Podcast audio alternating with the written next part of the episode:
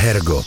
Hergot. Hergot. Všechno, co jste kdy chtěli vědět o náboženství, ale báli jste se zeptat. Hergot. Víra a spiritualita ze všech stran. Hergot na rádiu Wave. Hezký nedělní podzimní večer. Začíná Hergot, podcast o věcech tohoto i onoho světa.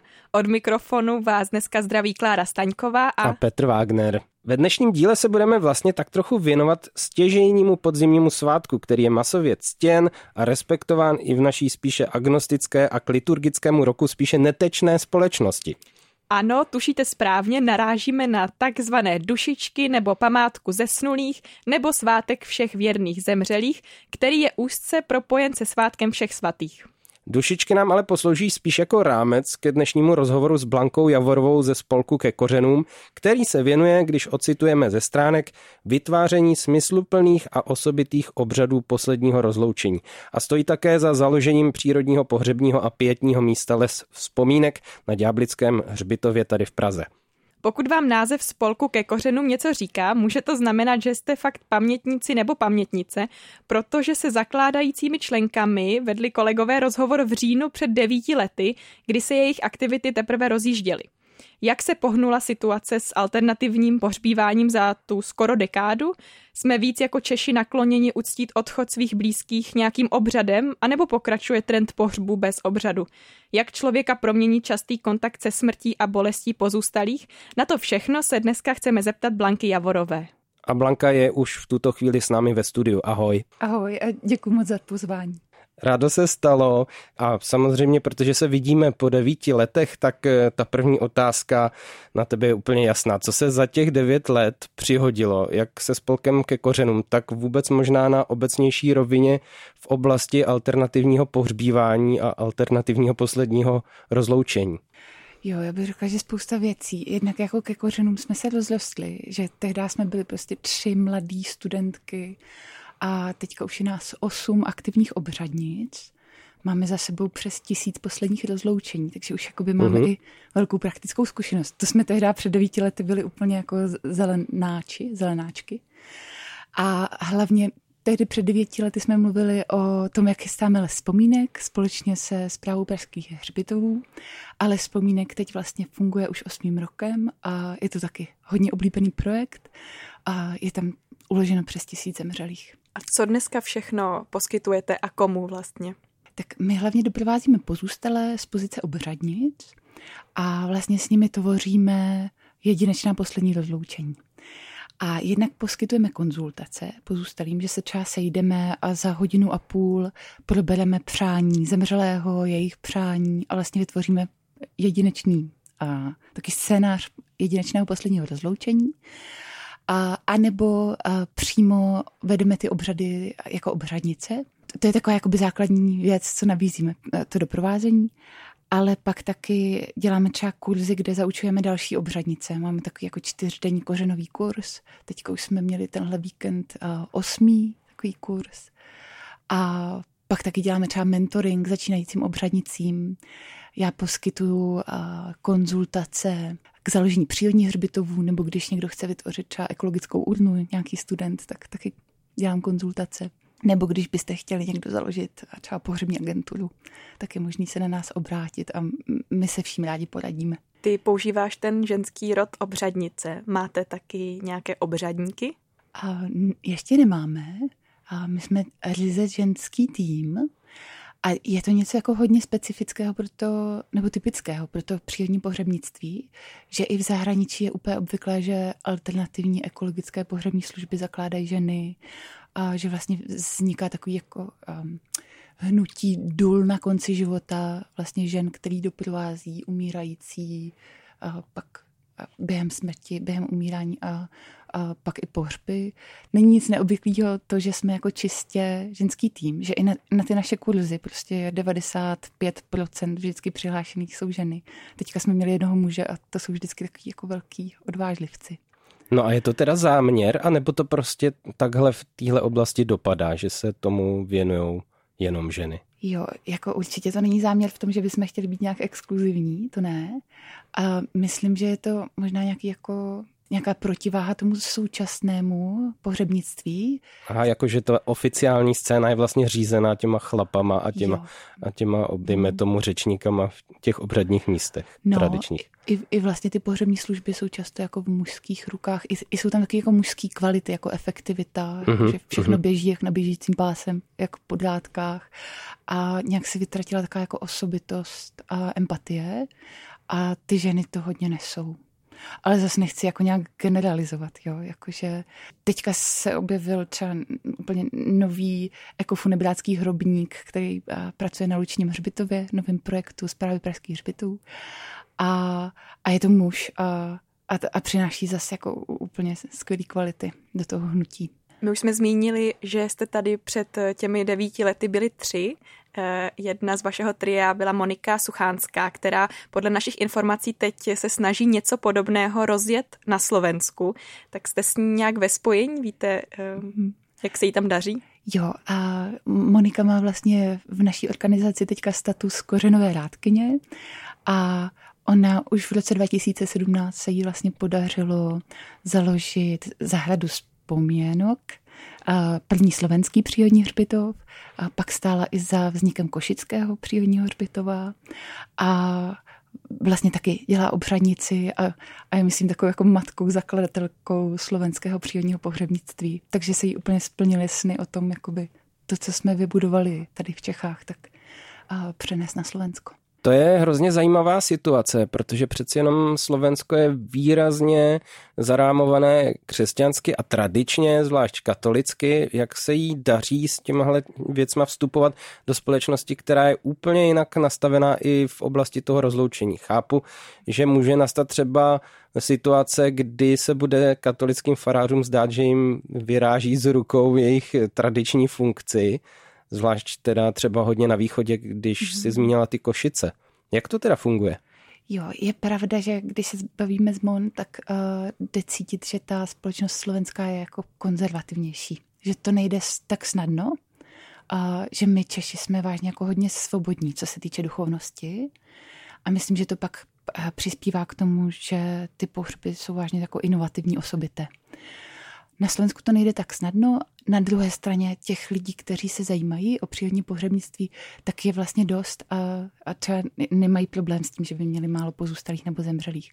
Dokonce se jim podařilo vlastně v zahradě vzpomínek dřív než nám vlastně vytvořit část toho přírodního hřbitova, kde se pohřbívá celé tělo. Nejenom popel, ale celé tělo, ze kterého pak eh, vyroste louka. Mě by zajímal ten protiklad toho alternativního a nějakého tradičního pohřbívání v situaci, kdy zemře rodinný příslušník, tak si dokážu představit, že na tu rodinu už je toho v tu chvíli i tak emočně hodně, ještě na to, aby vy, vymýšleli a přicházeli s nějakými inovativními, kreativními myšlenkami. Mm-hmm. Není možná v tu chvíli nějaký ten dopředu daný obřad úlevnější v tom, že nemusí nic řešit? Jo, určitě, jako, určitě je to důvod, a proč vlastně se v České republice děje tolik klimací bez obřadu. Protože v České republice v současnosti je to hodně o tom, že když vám někdo zemře, tak uh, ta tíha organizace pohřbu spadne na ty nejbližší pozůstalí, ty jsou nejvíc zarmoucení, takže vlastně je úplně pochopitelné, že jdou do pohřební služby a v momentě, kdy nejsou spokojení s tím klasickým pohřbem v krematoriu, tak prostě řeknou, že ho nechtějí. Takže my jsme teďka v situaci fakt krize pohřebních rituálů v České republice. Udává se, že v Praze je možná až 80% pozůstalých, kteří neudělají žádné poslední rozloučení, prostě si objednají kremaci bez obřadu a pak už nic. A v celé republice to může být třeba třetina pozůstalých. Takže je to tak, je to náročný při umrtí udělat hezký obřad a proto si myslím, že, že teďka vzniká to hnutí jako nezávislých obřadnic a přírodního pohřebnictví, protože nabízí nějakou alternativu i v té jakoby podpoře pozůstalých. Hlavně nabízíme ten čas, že vlastně na pozůstalé nespěcháme a když jim vlastně dáme podporu a vytvoříme nějaký dobrý prostředí, tak oni uh, sami přicházejí s krásnýma nápadama a, a něco, co je, a jako přináší něco, co jim úplně vlastní. To je něco taky, na co jsem se chtěl zeptat, protože když zase se ohlednu zpátky těch devět let na zpátek, tak jsme hodně řešili v tom díle právě tu krizi pohřebnictví, to, že lidi nechávají spopelnit svoje blízký bez obřadu, to, že taky minimálně v Praze v hlavním městě několik tisíc uren ročně zůstává úplně bez vyzvednutí, takže nejenom, že je to bez obřadu, ale je to i bez zájmu těch nejbližších, vůbec si proto nikdo nedojde ani pro ty ostatky eh, těch lidí, tak eh, zdá se, že to jako trvá, anebo z té své pozice vidíte nějakou proměnu k lepšímu a větší otevření a větší zájem o něco, co jste začali v podstatě pionýrsky poskytovat tehdy? Já bych si nebála říct, že jakoby Česká republice je v tomhle na úplném dně. Mm-hmm. Že jsme fakt jako první na světě, co se týče kremací bez obřadu.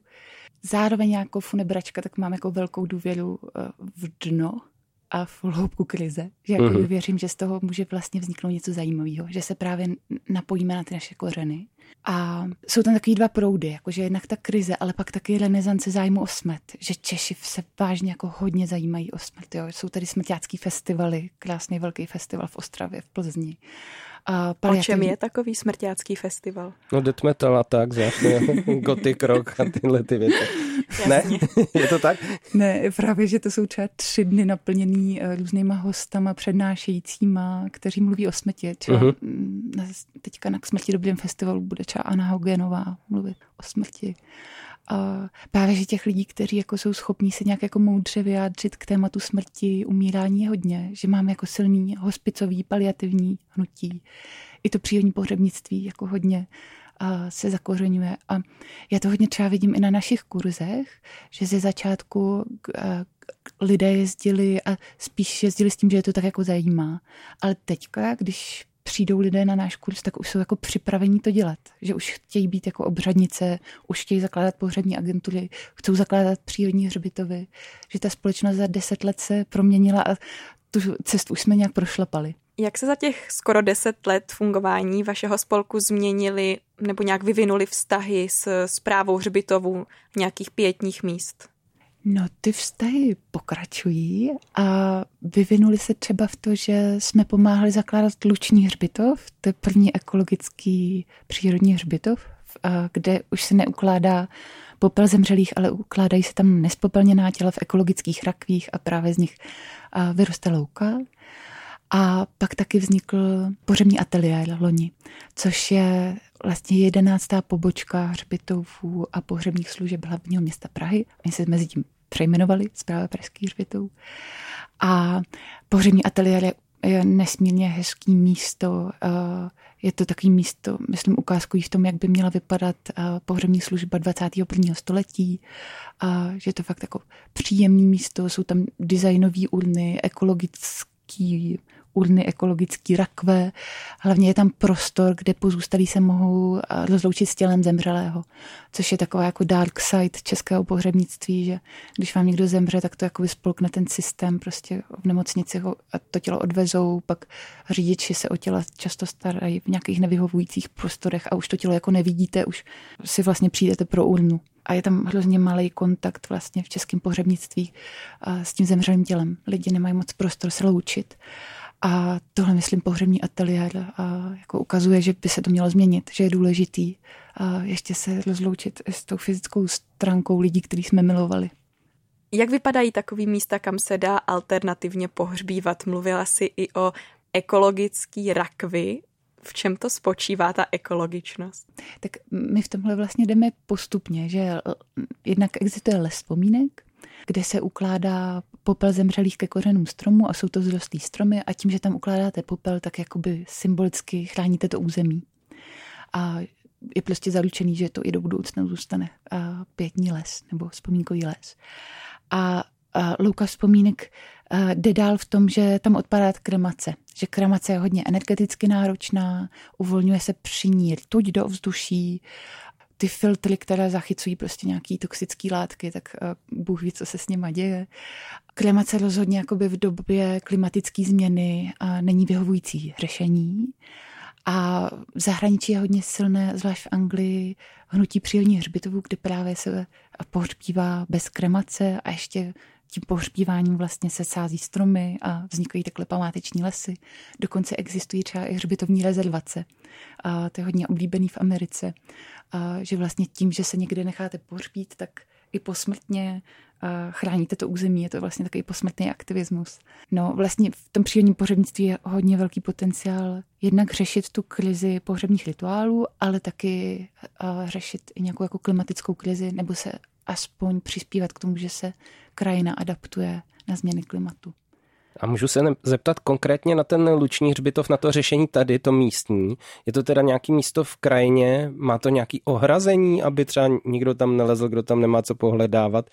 Teda to spíš známe z těch klasických hřbitovů, že se hodně dbá na to, aby nikdo nešel tam, kde nemá co pohledávat. Ale jak to vlastně v praxi hmm. vypadá? Jo, a Luční hřbitov je zatím takový pilotní projekt, je docela maličký a sousedí s lesem vzpomínek.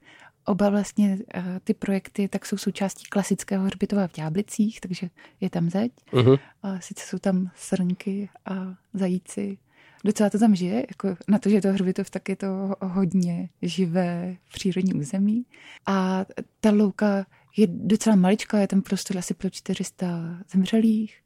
A ty ekologické rakve, buď jsou to papírové rakve nebo proutěné rakve, a případně dřevěné rakve bez nějakého lakování, zbytečných ozdob. Vevnitř je přírodní vystýlka třeba z lnu. Ono taky nešvar českého pohřebnictví je, že se často pohřbívá v umělých tě- textilích a pak se lidé prostě špatně rozkládají v zemi. No a je tam krásný altán, který vlastně dovoluje a povzbuzuje k, k posledním rozloučením. A hlavně je to krásný, když prostě ta louka kvete, že tam je hodně silný ten prvek naděje a nějakého jako přesahu. A kromě pražských ďáblic máme v České republice ještě nějaký takový alternativní prostor? Mm-hmm. Ty přírodní hřbitovy vznikají, že v Brně existuje údolí vzpomínek, to, je, to má takovou jako zahradní úpravu, kdy se ukládá popel a do květinových záhonů.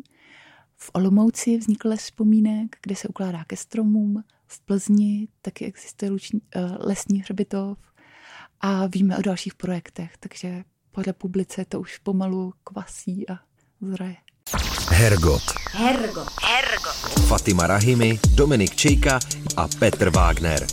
Hergot na rádiu Wave. Vzhledem k tomu, že už máme zase nějaké ty roky, kdy se dá něco vyhodnocovat a ohlížet se, a budu pořád na to upozorňovat, ale přijde mi to e, zajímavé. Vzpomněla by si na nějaký zvláštní případy nebo zvláštní příběhy kolem těch rozloučení, co se vám třeba dostalo, k čemu si se vlastně nějakým způsobem mohla připojit taky jako obřadnice? Já bych skoro řekla, že, že každý to rozloučení bylo vlastně něčím jedinečný a specifický. Ono je to hodně daný tím místem, kde, kde ty rozloučení děláme, že my neděláme rozloučení jenom lese vzpomínek, ale hodně na oblíbených místech zemřelého, často někde v přírodě. Takže do mě se nejvíc vylily a tyhle osobitý místa, třeba vyhlídky, kam ty zemřelí rádi chodili, a, nebo jsme dělali obřad z rakví pro rybáře, prostě u rybníka, obřad pro desetiletou holčičku na zahradě a jejich rodinného domu hodně je to o těch místech. I, i třeba na nějakých jako těžko dostupných místech, kam prostě ani nemohli přejet auta a někde v lesích jsme dělali rozloučení. Že to místo hodně, myslím, udává i ten přesah, když je to takhle přírodní místo. A zároveň děláme rozloučení i v interiérech, v divadlech, na lodi, v kavárnách. A dá se vysledovat i nějaký trend, co se týče průběhu toho obřadu, co si třeba lidé často přejí zahrnout, nebo o čem mluvit, nebo jak si přejí, aby to vypadalo? Určitě je tam trend personalizovaných uh, posledních rozloučení, kdy lidé často jakoby žádají osobitost a jedinečnost. Takže s pozůstalými hledáme, co bylo pro toho člověka typické. Když prostě rád chodil do stromovky a měl rád akordeon, tak má prostě na pohřbu akordeon a, a je to ve stromovce.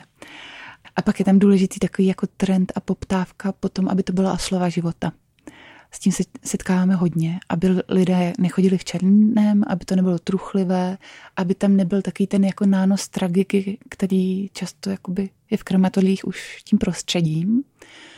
A lidé nechtějí, aby tam mluvil někdo cizí, kdo ne, nezná zemřelého. Takže když my vedeme ty obřady jako obřadnice, tak máme nějakou průvodní řeč, ale ty vzpomínky zůstávají vlastně u pozůstalých. To mě ještě přivádí k otázce, stane se někdy, že by přání zesnulého a těch pozůstalých šli nějak proti sobě a co třeba vy v takovém případě děláte, co je pro vás přednější? No, někdy se to stane a možná častěji se stává to, že v té rodině jsou nějaké rozepře a pak je to hodně těžké řešit. A že jsme třeba měli příběh, kdy zemřel muž kolem 50, jeho maminka ho chtěla uložit v lese vzpomínek, ale jeho žena by ho ráda uložila někde jinde. A to je pak těžké řešit, jakože čí slovo je silnější, jestli maminky nebo manželky. A proto my hodně moc doporučujeme, aby se lidé bavili o posledních přáních prostě při nedělním obědě, na prvním rande, kdekoliv vás napadne. A je to důležité to sdílet. No a jak jste se rozhodli teda tehdy? Tehdy... Ve prospěch maminky nebo ženy? Ve prospěch maminky, nebo takhle, tam je důležité říct, že to vůbec nerozhodujeme my. Uh-huh. A to je vlastně jakoby fakt na té rodině. Úplně právně je to na vypraviteli pohřbu, takže ten má jakoby konečné slovo. My se vždycky snažíme přispívat k nějakému jakoby koncenzu. Často se děje to, že se ten popel prostě rozdělí. A že část jde prostě třeba do lesa vzpomínek, uh-huh. část jde na nějaké úplně jedinečné místo, část se rozdě, uh, rozptýlí někde do Dunaje. To je řešení. A stalo se někdy teda, že to třeba nemohlo vůbec proběhnout, protože třeba byly ty rozdíly v eh, tom, jak by to kdo chtěl, tak velký, že jste se dohodli, že se nedohodnete vůbec? Mně se to osobně úplně nestalo. My jsme totiž hodně jakoby inkluzivní, že my se fakt snažíme každého zapojit, že děláme baby friendly pohřby, prostě fakt chceme, aby tam byly miminka děti, aby na pohřby chodili lidi s Alzheimerem, a když jsou tam nějaké jakoby nejistoty, jiné názory v té rodině, tak to komunikujeme s pozůstalými a třeba fakt přijdeme na to, že se první rozloučení odehraje ve smuteční síni a pak bude třeba nějaký piknik rozlučkový. Uh-huh. Vždycky se vychá- snažíme vycházet stříc. Ještě mě zaujal ten trend, o kterém si mluvila, že lidi nechtějí, aby to bylo nějaké tragické nebo až moc smutné, ale přeci jenom se mi zdá, že je to nějak přirozené pro člověka, když mu umře někdo blízký, truchlit a, a že i ten obřad by měl být vlastně místo, kde, kde to může prožít, tak eh, není to možná v něčem až patologický je silný slovo, ale že, že při ten obřadu by přece jenom mělo být nějaký prostor pro ten smutek a, a pro to vyjádření toho oprávněného smutku. Neměla by to být ten nějaká oslava radosti, když vlastně žádnou radost v tu chvíli necítím? Jo, jako naprostý souhlas. Pohřby potřebují mít hloubku a potřebuje tam být uznána velikost ztráty. A to je úplně jedno, jednoznačný. A já, když lidi chtějí oslavu života, tak jim říkám, že slavit život znamená slavit život se vším, co přináší, takže jako s bolestí a smutkem. A všechno se to snažíme vlastně během toho obřadu oslovit. Je to velká práce právě obřadnice. A v tomhle vytvářet nebo spolu vytvářet prostor, kde lidi můžou společně plakat a sdílet ztrátu, protože to je něco, co v české nebo eh, obecně ve společnosti teďka chybí, že se hodně zármutek individualizuje, a lidi nedělají rozloučení, pak chodí prostě za kouči, psychoterapeuty a řeší si to nějak individuálně. Ale od nepaměti prostě, co jsou lidé lidmi, tak dělali pohřby společně a pohřby mají lidi spojovat a lidi mají být vidění, že pláčou a že vlastně nesou nějakou bolest. Je to úplně nesmírně důležitý. Takže jak byste pracovali třeba s člověkem, který by přišel a očividně by nějak tady ten smuteční aspekt toho úplně v sobě vyblokoval a vůbec nechtěl o tom mluvit a aby to v tom obřadu nějak zaznělo? Přemýšlím, jestli jsme někoho takového potkali.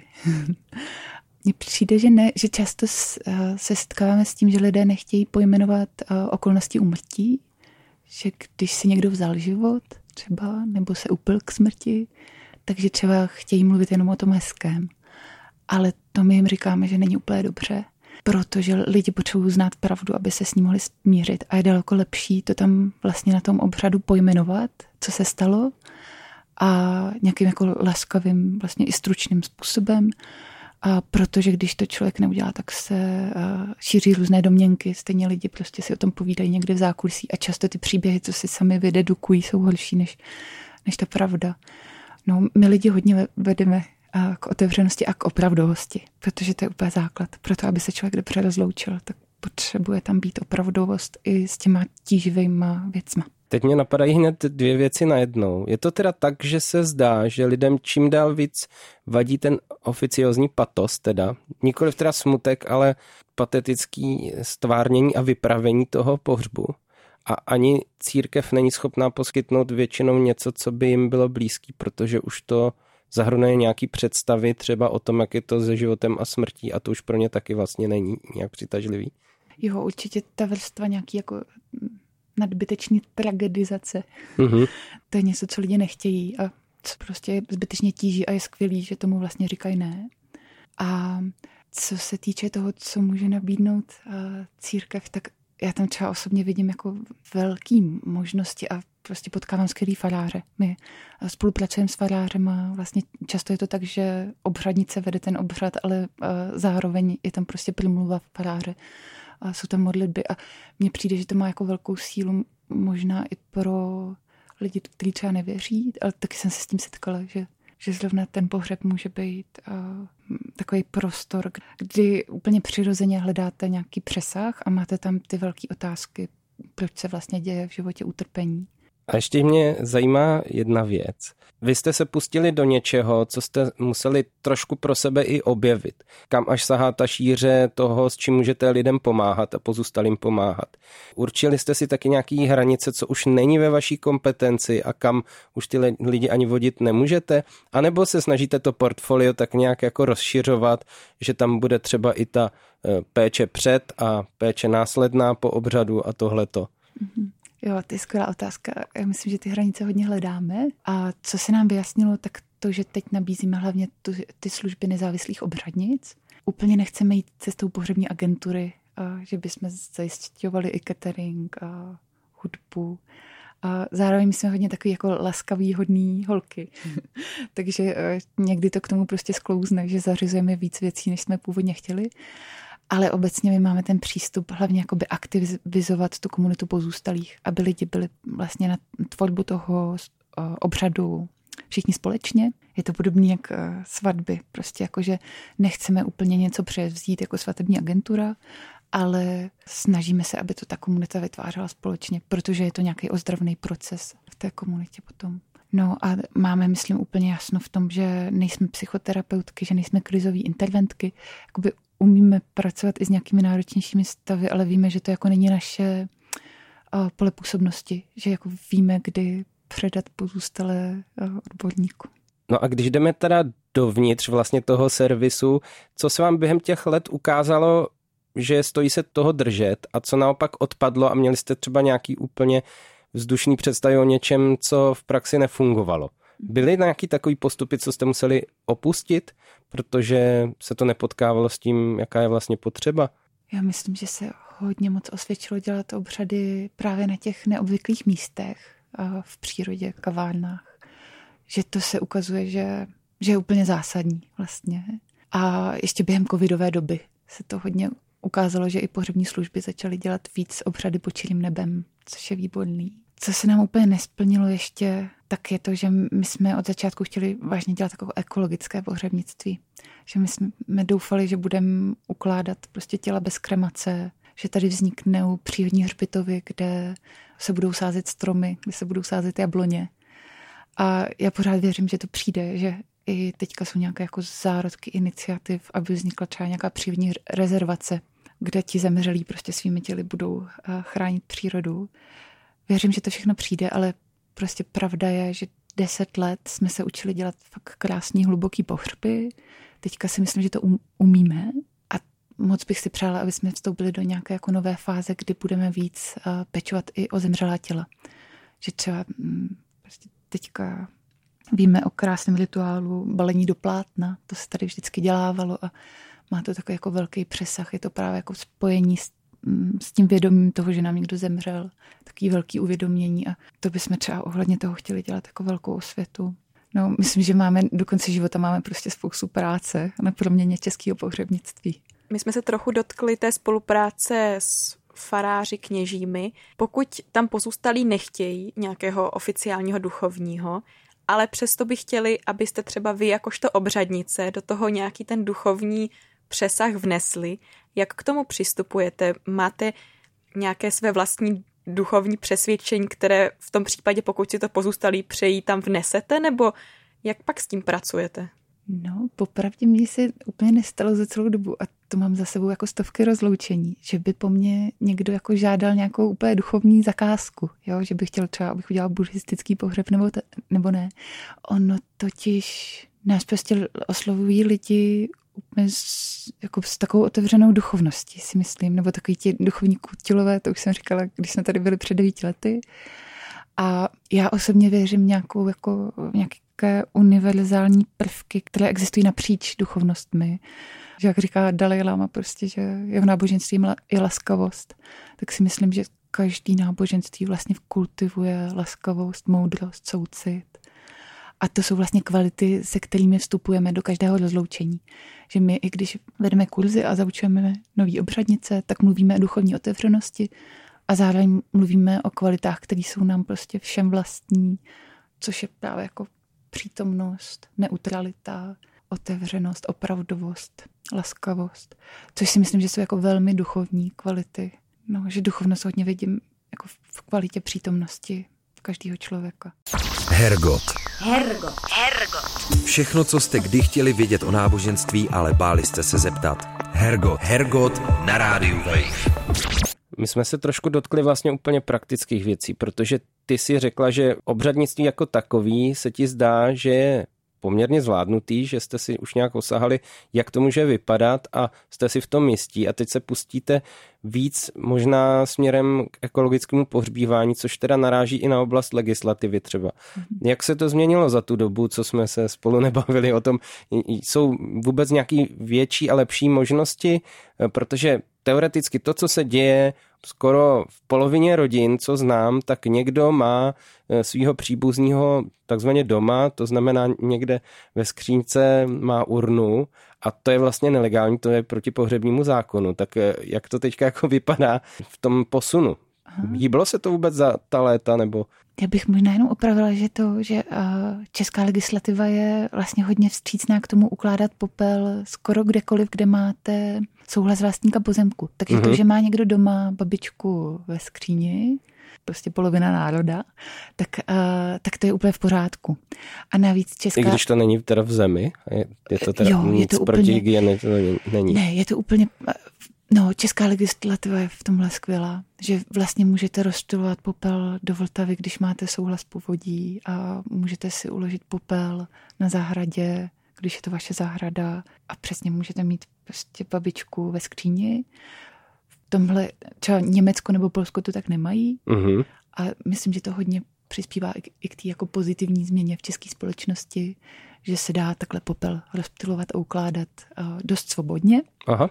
A ono obecně ten český pohřební zákon není úplně špatný, ale každopádně jsme strašně rádi, že vznikla organizace Poslední stopa, která se zabývá změnou legislativy a právě, aby bylo možné zakládat víc přírodních hřbitovů.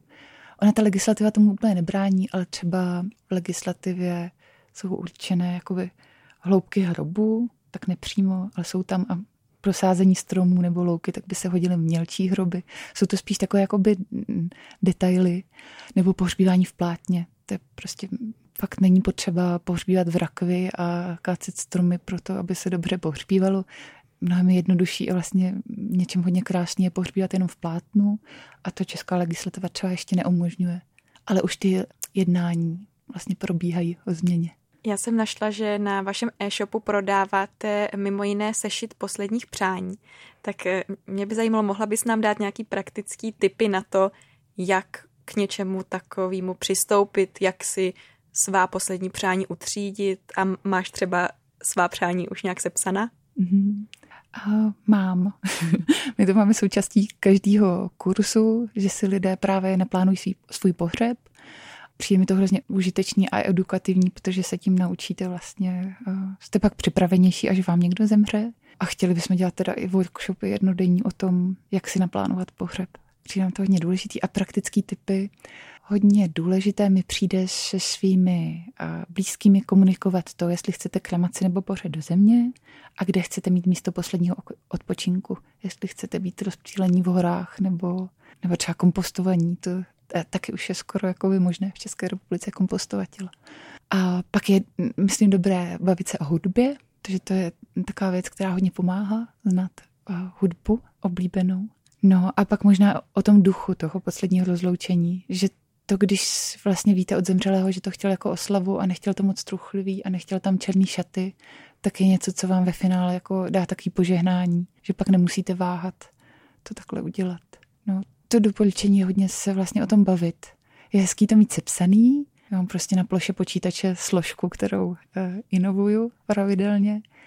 Uh, mám na Spotify mám prostě svůj uh, playlist, a zároveň si myslím, že ty rozhovory o posledních práních jsou vlastně oživující a zbližující. No a jak na něco takového zavést řeč? Když třeba vím, že mému rodiči nebo prarodiči je to třeba nepříjemné, nechce se o tom bavit. Hm.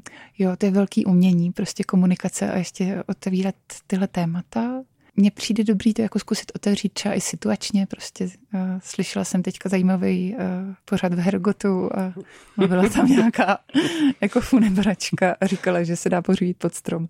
Tak jako vlastně zač- začít takhle lehce.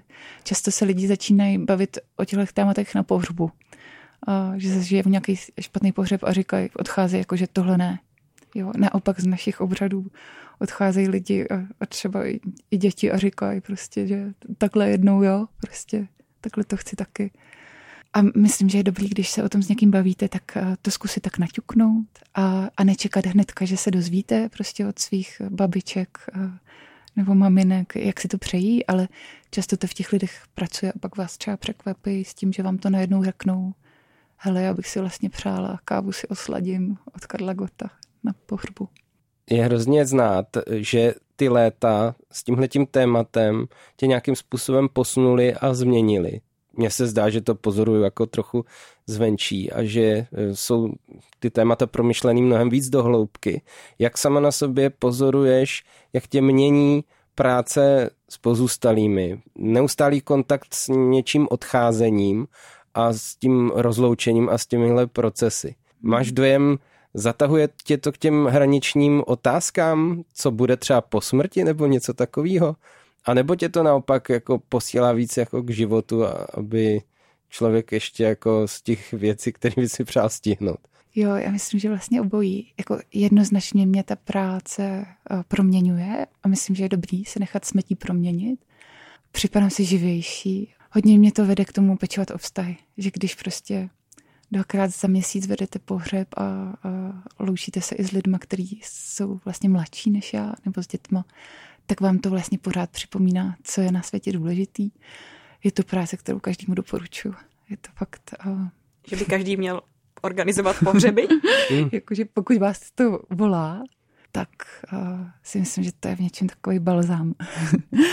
Jakože že, že to člověka fakt jako oživuje a vrací k tomu, co je, um, co je důležitý a to, jestli mě to vede k otázkám, co po smrti, anebo k životu, tak, uh, tak mě se to hodně slilo dohromady. Že mě to vede k tomu, jako žít nebe na zemi. Že já hodně věřím vlastně v nějakou jako laskavost a inteligenci a smysl pro humor, do který se vnoříme. Nějaký univerzální vědomí, který nás po smrti čeká. A zároveň já se teď někdy setkám s lidmi, kteří už zažili klinickou smrt a říkají, že už by tady radši ani nebyli. Prostě, mm-hmm. že tam na druhé straně je to lepší.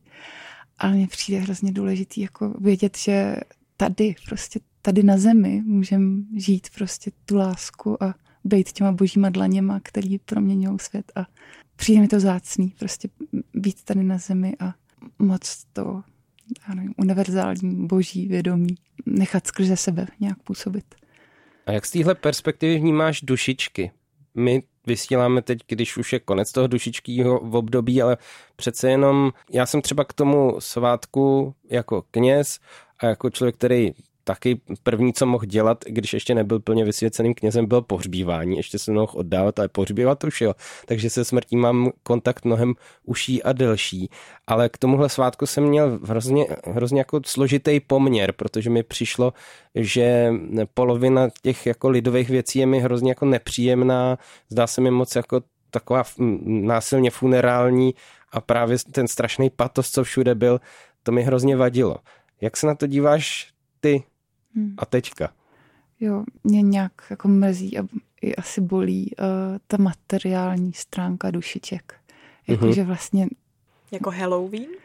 Nebo jako ta komercionalizace? Halloween, jako... Jakože mě prostě jako vlastně obojí, že mi přijde, že vlastně, když se to vezme z nějakého ekologického hlediska, tak lidi přinesou spoustu odpadu prostě na hřbitovi. Uh-huh, uh-huh. Jo, a, a že o tom to není. Prostě jakoby o, o tom materiálním vzpomínání, že mi přijde důležitý ukazovat, že dušičky jsou jako by nějaký, nějaký vnitřní setkání a vzpomínání s našima předkama a s našima zemřelýma. Může to být krásný, vlastně hluboký svátek. Prostě tam chybí ta hloubka asi jako jinde ve společnosti. A, a to, že to prostě je víc o těch duchovně emočních věcech, než, než o těch plastových kytkách. A... Pokud nás poslouchá někdo, kdo třeba zažil smrt někoho blízkého a teď si říká, že ji nezažil třeba úplně správně, neprožil to dostatečně.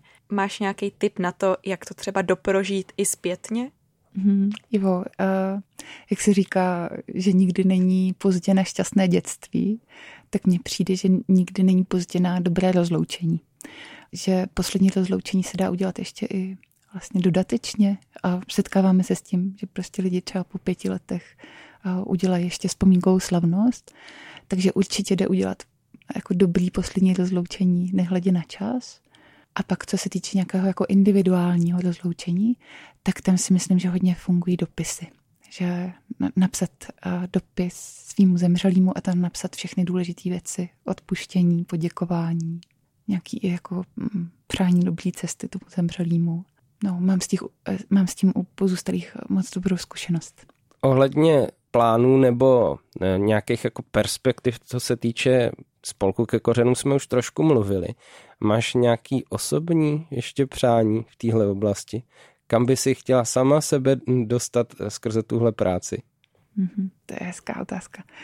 Jo, já bych určitě chtěla v tomhle jako uh, dál růst a být moudřejší a ještě jako líp mluvit a formulovat a líbilo by se mi napsat knížku nebo natočit podcast. Mm-hmm. Že si myslím, že jsme vlastně shromáždili skvělý know-how za těch deset let a že, že ještě neděláme tolik osvěty, jako bychom mohli, takže bychom to chtěli dostat úplně ke každému pozůstalému v České republice. Blanko, mi moc děkujem, že jsi sem přišla a přejem všechno dobrý do tvý práce a do práce celého spolku. Ahoj. Ahoj a děkuji. Ahoj.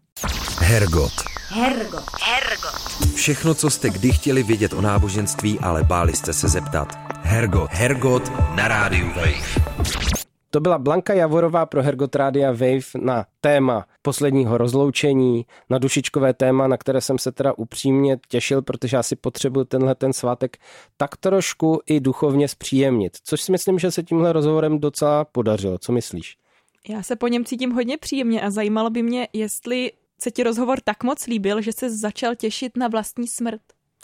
Hele, já nevím vlastně, jako jestli to mám tak, že se těším na to, co bude pak, Možná, že ta oslava života, která by mohla začít už za života, ne při mým pohřbu, takže by se měla jako, no, že na ní by se mělo začít pracovat teda pořádně. No a napíšeš si aspoň ten seznam? Jo, to asi jo, ale člověk si u toho vždycky uvědomí, kdo ví, kam se to zasije, že jo, jestli se k tomu někdo dostane a jestli ten můj playlist na Spotify bude ještě existovat, protože nevím, jestli až budu umírat, budou nějaký streamovací služby. Tak když to někdo Když bude... umřu dost brzo, tak jo, viď. Jasně, udělej ho veřejnej, ať, ať se můžeme inspirovat my ostatní. Dobře, dobře, no tak uvidíme. Tak eh, mějte se moc hezky vy všichni, co jste vydrželi až do konce s námi. Příští týden zase s jiným tématem, méně funerálním asi, se uslyšíme. Ahoj. Ahoj. Hergot. Poslouchejte podcast pořadu Hergot kdykoliv a kdekoliv. Více na wave.cz lomeno podcasty.